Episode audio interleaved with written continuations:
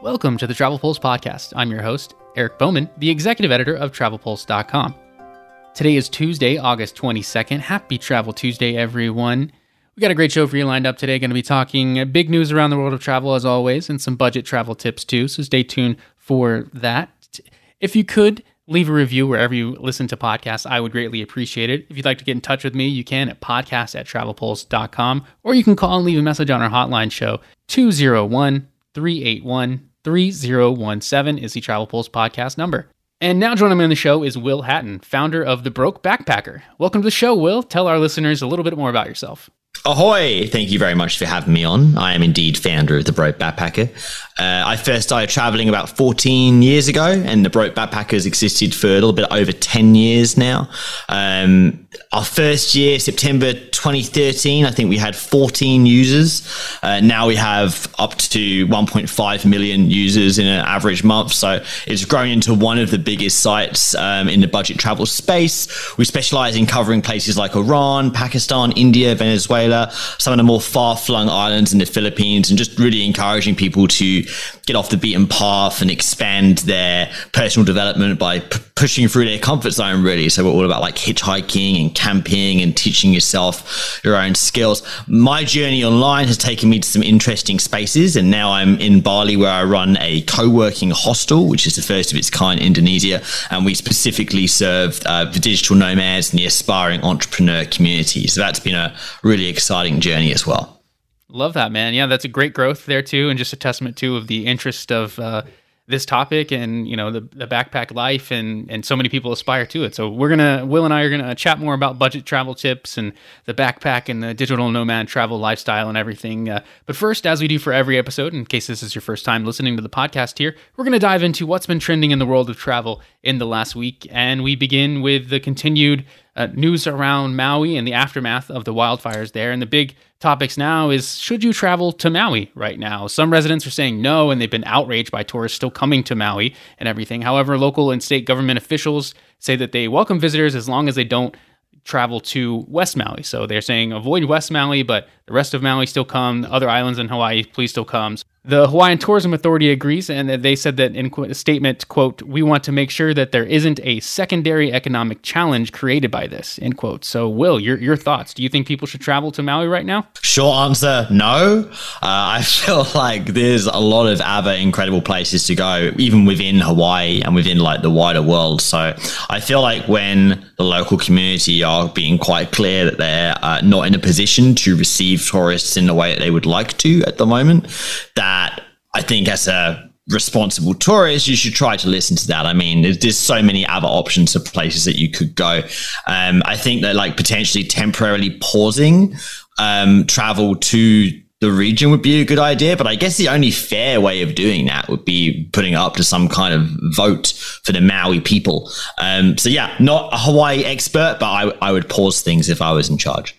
Yeah, I agree. If you don't have a trip already set there, then don't pick that destination. Or if you had your heart set on Mount, Mount or Hawaii, then pick one of the other islands and just let Maui recover and continue to donate to you know verified funds um, and foundations that are going to be able to assist and help in any economic challenges created by that. I understand where the business side is coming from on things, but yeah, I, am going to lean towards the people and the residents there that have been negatively impacted by this devastation here. So it, don't go. You know, if you had something planned, then reschedule for later when they give the announcement that you know Maui is fully open and please come back and then start pouring in all your dollars. Then is my take on that. So the tourism industry in Maui does account for 80% of its wealth. So it's going to be a rough patch here, but you know there was a rough patch in COVID times too, and they got through and we're persevering. And you know this is unfortunate times, but yeah, I, I, say, you know, don't go at the time right now. So podcast at travelpulse.com is the email. Let me know your thoughts on the Maui situation right now. And speaking of the path to recovery and everything, we go to a broader scale of globally in the travel industry and big uh, airlines, hotels, car rentals, OTAs, they all experienced significant recovery in 2022. As we know, some more uh, data just came out on that. The combined revenue for airlines um, and all of those um, reached 1.28 trillion, according to the just released Allianz Partners Big Book of Travel Data.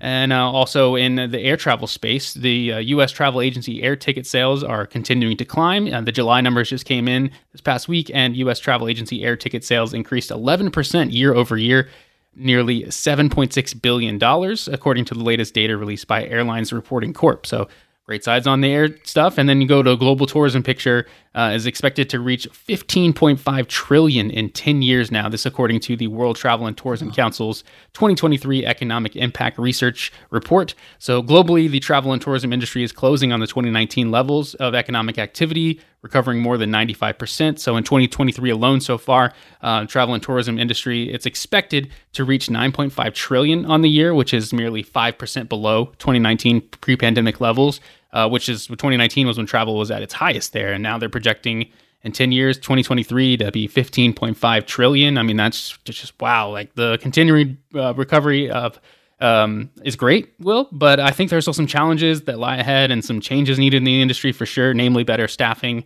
in the air travel sector with pilots and air traffic controllers. So, what are your, what's your thoughts on all this recovery news and, and where we're at? Well, the recovery news for somebody working in the travel industry is obviously great news. Um, owning a hostel out here, I mean, we were very, very quiet for a while um, and we're kind of limping along. And certainly it's been a lot busier here. So you can kind of you can kind of feel on the island of Bali that it's picked up. And I, I can also see in the back end of my website that search volume has picked up. I think the big issue at the moment is flights continue to be so expensive. And I think that until we've got more sustainable work schedules, more reliable staffing uh, put in place by the airlines, we're going to continue to have that issue that puts um, maybe puts a lot of people off traveling or makes traveling, you know, just more logistically challenging. I'm off. I'm off to Peru from Bali in um in like Ooh. a month. It's it's it's horrible. It's like five flights and 42 hours, and it's super expensive. Agreed. You know, it is like on the other side of the world. Like right. fair play. I hold my hands up, but I think that um overall we've got to have some changes so that the travel industry can bounce back to its full potential. Right. Yeah. The the dollars and the high prices of everything. So it's no surprise thing that you know we're gonna have you know big record numbers on this because everything is more expensive and really it's it comes down to the flights and that's really going to be dictating how people determine whether or not they do travel overseas or whether they make a you know a cross country flight somewhere in the US if you're for the, my American listeners or whether they decide you know what I'm going to drive instead it may take me 12 hours but I'm going to save hundreds of dollars because these flight prices are just astronomical for a lot of people and I I tip of the cap to you, man. Like that's a long journey. I'm sure it's going to be a fun one though. But yeah, I mean, no surprise that the price is probably you know impacting big on that. But um, you know, Bali to Peru, that that sounds quite quite a journey, man. I'm that'll be pretty far. yeah. So in other travel news, we jump over to the sustainable travel front, and travelers now are willing to pay 10% more for sustainable travel. Uh, this despite inflation news, and uh, nearly 80% of travelers will pay at least uh, willing to pay at least 10% more for sustainable travel options, according to the new Euromonitor International's newly released Sustainable Travel Index of 2023. So, Will, your thoughts on this report? So I think there's two sides to this. On the one side, it's fantastic that people are willing to pay more and willing to step up and willing to support all of these eco travel initiatives. Um, I used to run tours in Pakistan and Iran and was trying to do those in a way that was as ethical as possible, paying like decent wages. We were very involved on the ground. Um, and I know firsthand that it can be difficult to actually do things in the eco and environmental friendly way that you may want to. And I think as well that there is the other side of this is that there is definitely an element of greenwashing. So people are are happy to pay more, but I think that in some cases they're paying more for a service that really is it's just packaged differently. It's it's the same service. A lot of companies I feel haven't done the necessary work to really step up and make their products, their accommodations, their services, their tours um, t- to be as friendly as they should be. Yeah, you bring up a great point on the greenwashing aspect of things, and it's just it makes you think like, yeah, it's great on on the one side where consumers are like, yes, you know, we're we're for this, we're gonna we're gonna put our dollars where it matters, and but you know, a lot of people on that side say, oh, that looks great. Here you go. Here's my here's my money. Here's my credit card. Book it. I'm going something that's a little bit more sustainable. But they didn't actually do too much inside. You know. Uh, checks on that and checks and balances on that. And that's why I always recommend working with a travel advisor, especially if you are, you know, dead set on I want my entire trip to be very eco-friendly and eco-conscious and all that. You you need someone that's going to be on your side and helping you through that process if you don't really know too much about it. Yeah.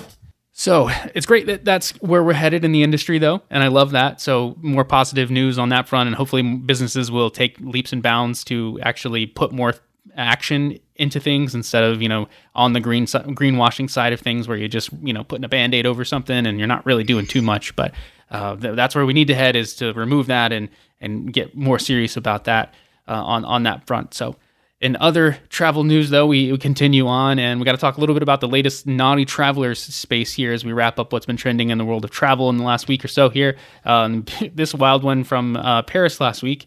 Uh, a man jumped off from the Eiffel Tower and with his own parachute on that. And this was uh, days after drunk American tourists were found asleep in an off limits area and they passed out overnight. And they were found on Monday morning when the guards were uh, checking doing the morning checks, which is just kind of alarming. And then you also had in Europe uh, the Trevi Fountain water bottle fiasco.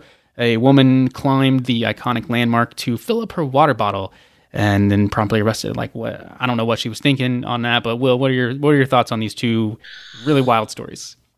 yeah, they're definitely wild stories. I mean, I think you've always had people on the road who are foolish, and you've also always had people on the road who just don't care and who are disrespectful. And there is a difference between the two. I think that there, there, there is such a thing as naively making a mistake, and none of these incidences that you just mentioned really fall within that camp. What if they were to receive a $1 fine for every like, every follower that they on Instagram? I think now, yeah, a pretty healthy reprimand and would put people off trying to do this kind of stuff just for exposure. Right. Yeah. Some some sort of um, you know mass viral campaign of this is going to be your punishment of you know if you do you know crazy things like this just beyond I guess uh, an arrest or I mean because they sort of live in infamy with these some of these stories here. But uh, I'm also just impressed that they're. I mean I know it, the, the man jumping off the Eiffel Tower was on parachute. Like how is there not more like video of that? Where where's the viral video on on that? I know the,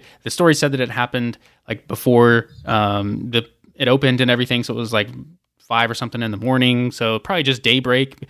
But I'm sure you know there's like the cameras all around Paris somewhere. Like surely there's a recording of that. Like, but they're not. They would never release it because you know they don't want to entice other people to do that. But I first saw that story and I was like, "Where's the video?" That was my first reaction, and I don't know what that says about yeah. everything here. But um, yeah, you're always going to have um, wild antics and naughty travelers, and it's uh, part of the travel industry. And hopefully, people will not, you know, act in foolish ways. Um, but yeah, like you said, there are people that just do not care, and that's an unfortunate side.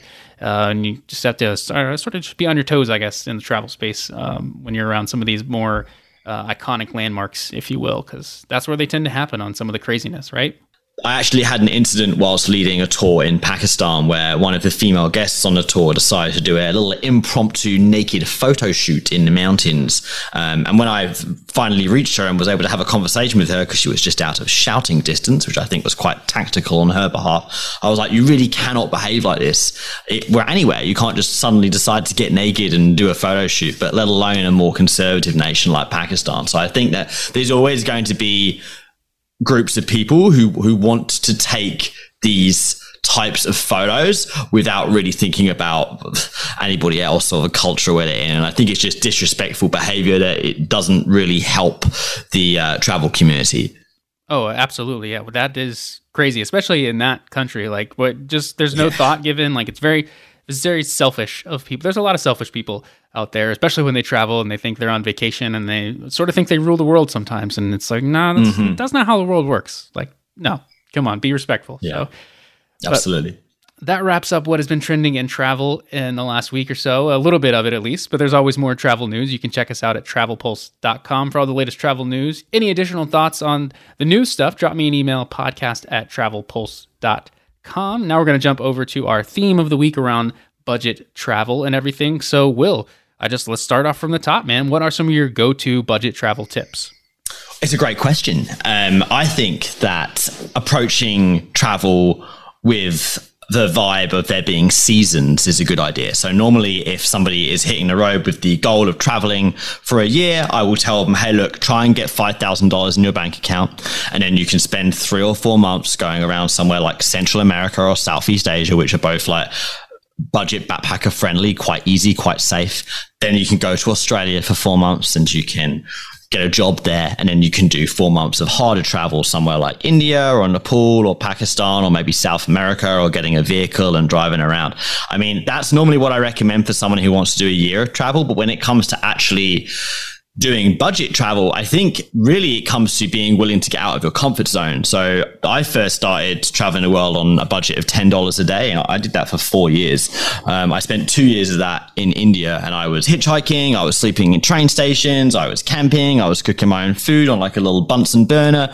And it was an amazing experience that really taught me to get out of my comfort zone, to get more confident, to learn some practical skills. So there's a lot of benefits like that when it comes to actually embracing budget travel. I think a lot of people are intimidated or get anxious about this style of travel, but um, it's actually a really amazing way to get around. Obviously, there is a middle ground as well. You know, you can travel on $25 a day, you can travel on $50 a day. But I think what's important to realize is that if you really want to travel, especially if you're young and you're maybe better positioned to get uncomfortable by sleeping on a concrete floor in a train station, then if you really want to travel, you, you can absolutely make it happen. It just takes a bit of work and the ability to be uncomfortable yeah, really stepping outside of your comfort zone on that. I mean, I, I don't know that I would sleep on a train station, but I have slept on plane, you know, uh, airport benches and uh, mm-hmm. you know floors there. So yeah, I mean, maybe, maybe, maybe so. You, but yet again, yeah, it's it's, it's setting a, a number in your head, and I think sticking to it and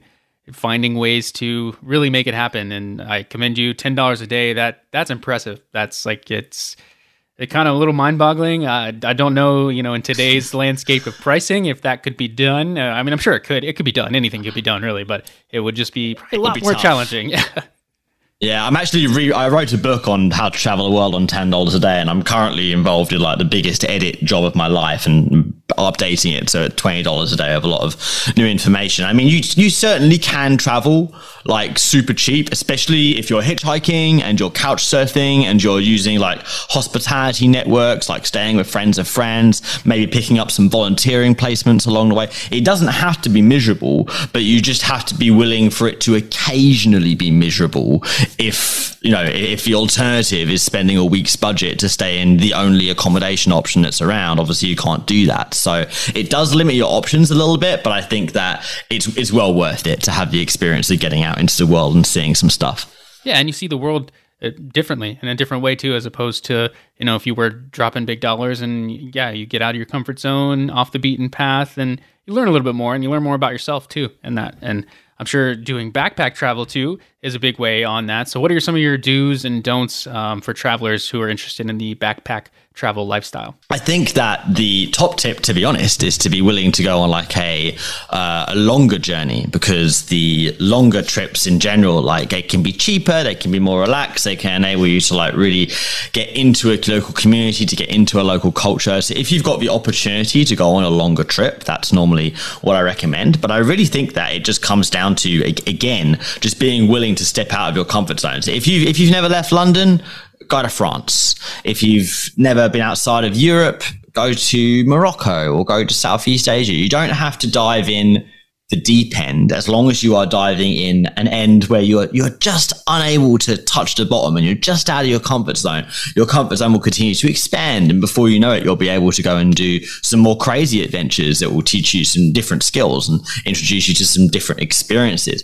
I think as well like when it comes to backpacking um, a big mistake that i see a lot of people make is over planning uh, and hey look i'm i like planning. It's actually you, you, should see my google calendar. It's ridiculous. I like planning.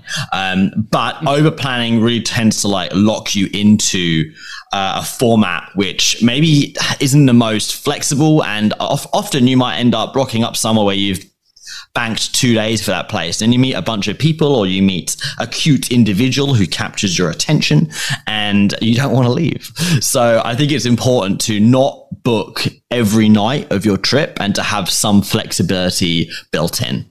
That's a great tip there. Yeah flexibility is key, as we've seen so much in the last few years with with all of travel, really. So yeah, keep an open mind, and uh, I like that. Yeah, don't always set everything, and you know, let the trip take you where it's going to take you. Right.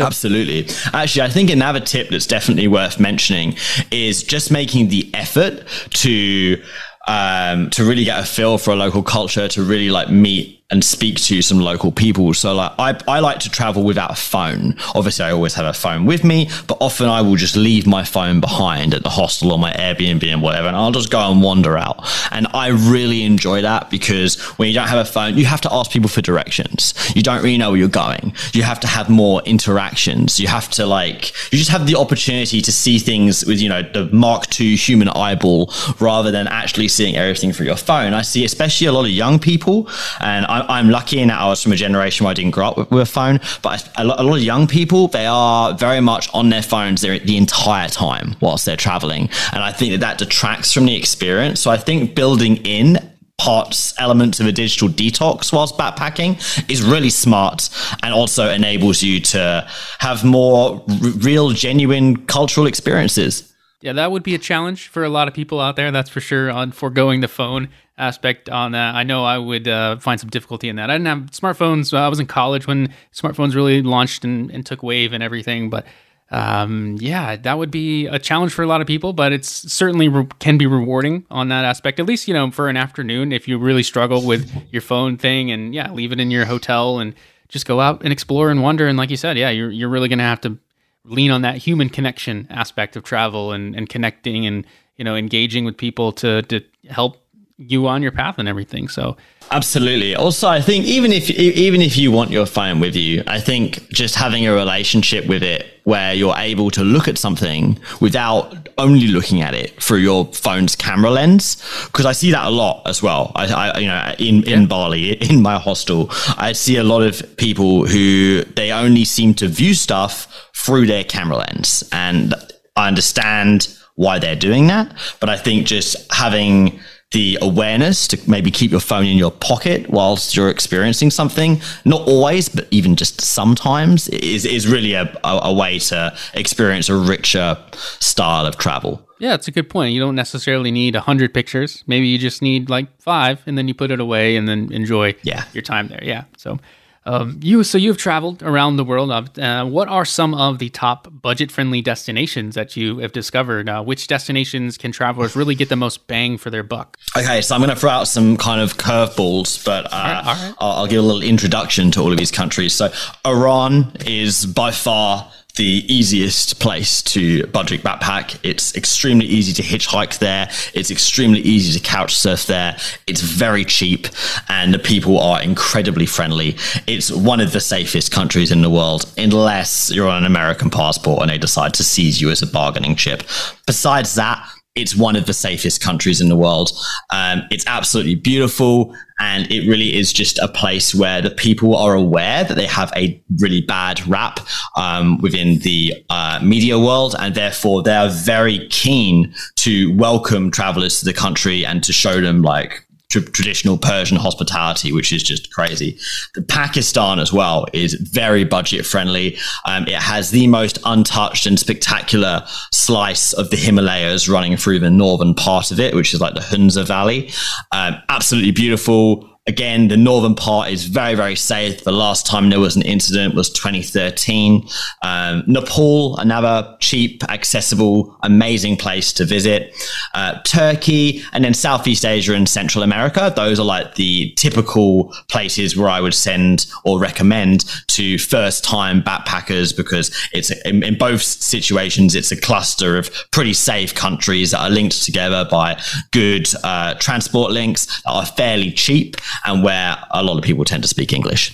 So, you know, th- those are my recommendations for for cheap destinations. Yeah, I think that's a great tip on jumping into a little bit more English speaking friendly locales for your first timers uh, on that regard, whether it's your backpacking or even I think really just um, if you're going to focus on a you know set number, the fifty dollars, you know, a day, hundred dollars a day type of thing or whatever, is a get your feet wet, right, and then and then venture yeah. out to some of the more uh, challenging ones uh, that are still going to be absolutely rewarding on that. So, what about the digital nomad lifestyle here? You know, many aspire to it. The idea of it is uh, enticing a lot, you know, but few actually do it. So, what would be your advice for anyone really thinking about that?